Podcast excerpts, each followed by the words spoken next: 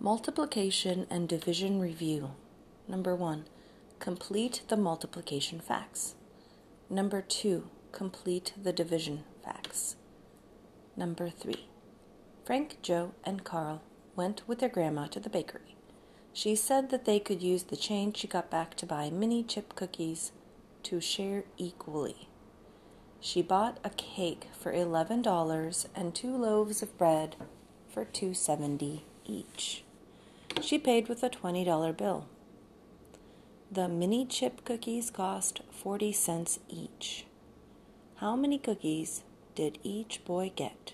Show your work.